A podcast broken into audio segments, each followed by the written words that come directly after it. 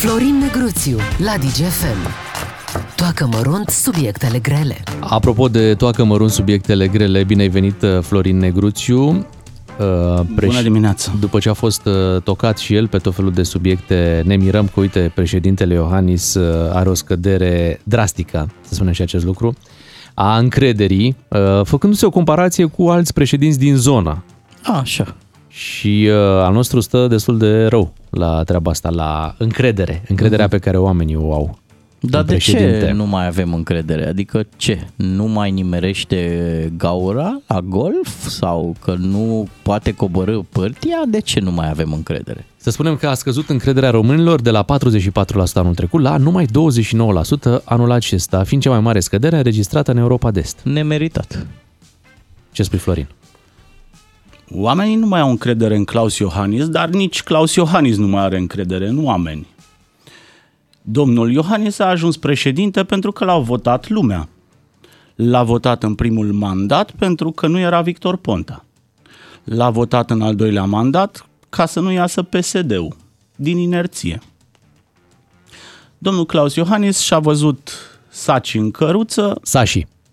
saci în căruță, după care a zis că intră într-un bine meritat concediu pe caz de lene. Asta a spus toată lumea. Domnule, nu mai are chef să conducă. A adus PSD-ul la guvernare, luați băieți guvernarea, iar pe mine mă lăsați în pace vreo trei ani că am niște golf de făcut în anii ăștia. Uite însă că a fost pandemie, a fost război, e război și prezența unui președinte de țară se impune.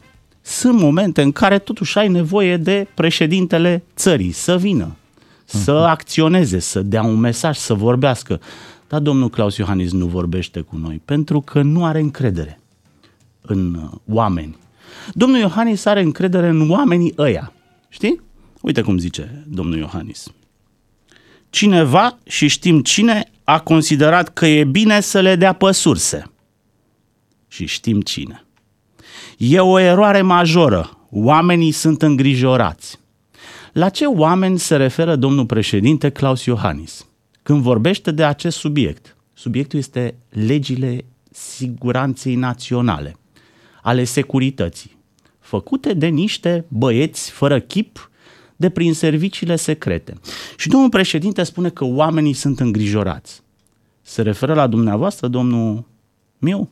N-am de unde să știu. Dar nu pare. Se referă colegul la meu. Beatrice. Nici Bea nu Beatrice, pare. ești îngrijorată și a venit președintele după ani de zile, spune, uite, Beatrice este îngrijorată Atenție, de Beatrice este legile atentă, atentă și îngrijorată. Mai degrabă, securității. da.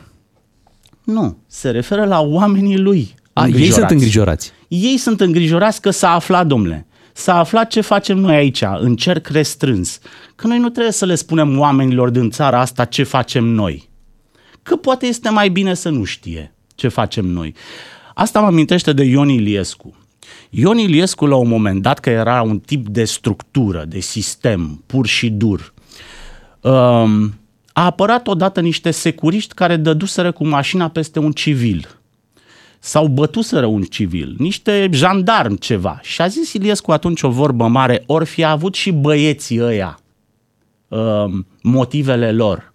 Da? O fi zis deci, copilul ceva. Președintele nu era îngrijorat că civilul pățise ceva după ce a fost călcat în picioare de huidumele alea, ci de băieții noștri, știi? De băieții ăia, ori fi avut și băieții ăia motivele lor. Așa și președintele Claus Iohannis spune că oamenii sunt îngrijorați. Cine sunt oamenii? Păi sunt oameni după chipul și asemănarea șefului lor. Da? Hai să vorbim puțin despre aceste Oameni legi fără chip. ale securității naționale și schimbările care au fost anunțate, uh, câteva dintre ele și cele mai controversate fiind următoarele, că cetățenii sunt obligați să colaboreze cu agenții secreți, că serviciile pot avea propriile afaceri din care să câștige bani, că procurorii pot intra într-un sediu al serviciilor secrete doar cu aprobarea șefului CSAT, adică a președintelui, și că ofițerii SRI pot fi anchetați doar de procurori special desemnați, exact așa cum se întâmplă cu magistrați. Da, Iar ui- președintele ne spune că acesta ar fi doar un prim Un draft, da. draft o primă uh, formă a acestei uh, legi și că nu trebuia să ajungă în spațiul Să public vezi fiind bucluc. într-o formă inițială. fiind într-o formă proastă, nu? Aici e o aberație. uh, antidemocratică, extrem de gravă. Cine face legile astea? Cine a scris legile astea? Hm? Draftul. Cine a făcut Cine draft? a făcut draftul pe care îl apără președintele României? Cine scrie legile N-a în zis că țara l-a asta? apărat, a spus că n-ar fi trebuit. Ia, hai să-l ascultăm pe președinte exact cu ce a spus. Acum ne aflăm în faza în care avem primul draft. Acesta nu este destinat publicului larg. Este un prim draft care urmează să fie analizat de guvern, de CSAT, pe urmă de Parlament. Cineva, și știm cine, a considerat că este bine acum să le dea pe surse. Este o eroare majoră, fiindcă oamenii sunt îngrijorați. Aceste legi vor intra în discuția guvernului, vor fi dezbătute, vor intra în CSAT, vor fi dezbătute, vor fi modificate, vor intra în Parlament dacă anumite abordări din primul draft nu sunt bune, vor fi corectate. Nu-și dorește nimeni o restaurație a vechii securități. Ne-a liniștit. Definitiv. Cum adică nu sunt destinate în momentul ăsta publicului larg? De ce? Pentru că publicul larg este debil mental? Este incapabil să înțeleagă niște aberații de acolo? Revin la separația puterilor în statul român. Cine face lege în țara asta? SRI-ul? SIE? SPP-ul? Au drept de uh, a face lege în țara asta? Noi trei, patru, ne facem o asociație. Asociația uh, vânzătorilor de cârnați. Da? Și ne apucăm noi să scriem o lege pentru noi. Evident că facem o lege care să ne favorizeze, care să ne dea bani, putere, care să ne facă cei mai mari cârnățari din țara asta.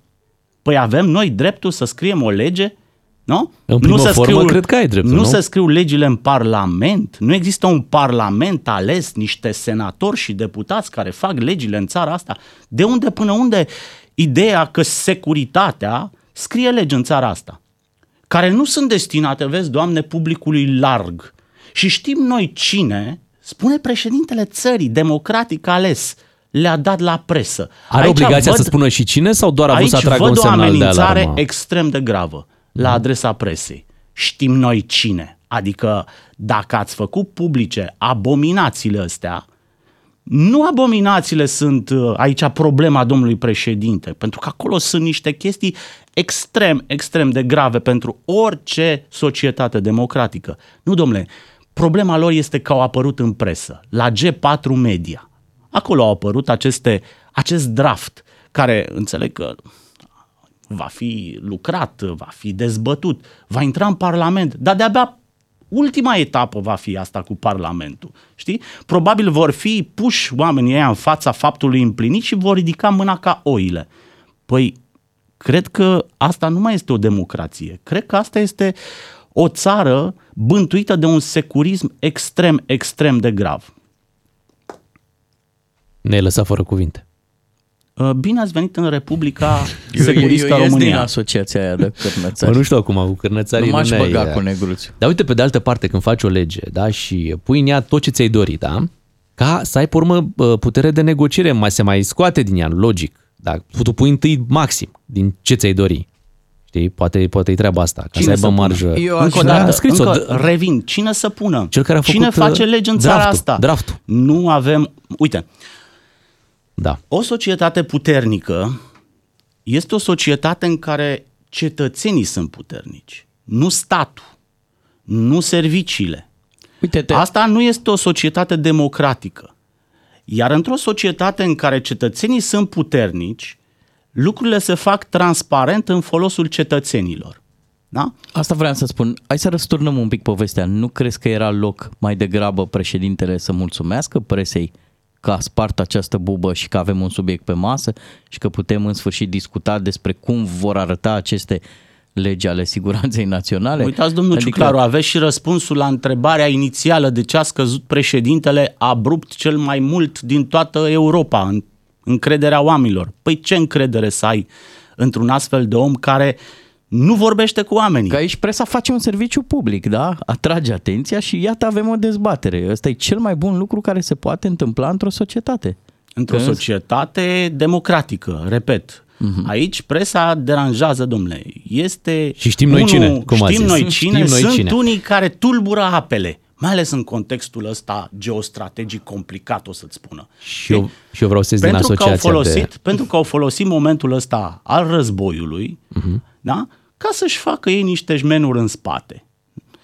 Uh, mai este un lucru, vin foarte mulți bani, mulți, mulți bani și unde sunt mulți, mulți bani este și intenția evidentă a unora de a pune mâna pe ei. Vin bani din PNRR, Angel Salini, fonduri europene, miliarde și miliarde de euro. Păi, serviciile astea, credeți că stau așa pe burta goală? Crezi că nu există afaceri? Adică suntem chiar atât de nebuni încât să ne închipuim că oamenii ăștia nu vor și ei o felie din banii ăștia, din afacerile astea bănoase care vin odată cu PNRR-ul.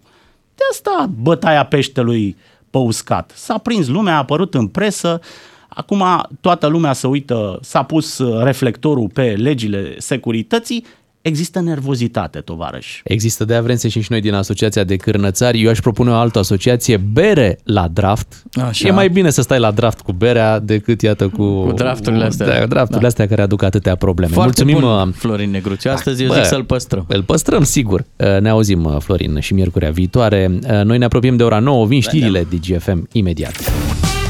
La DGFM, Florin Negruțiu îți spune verde în față.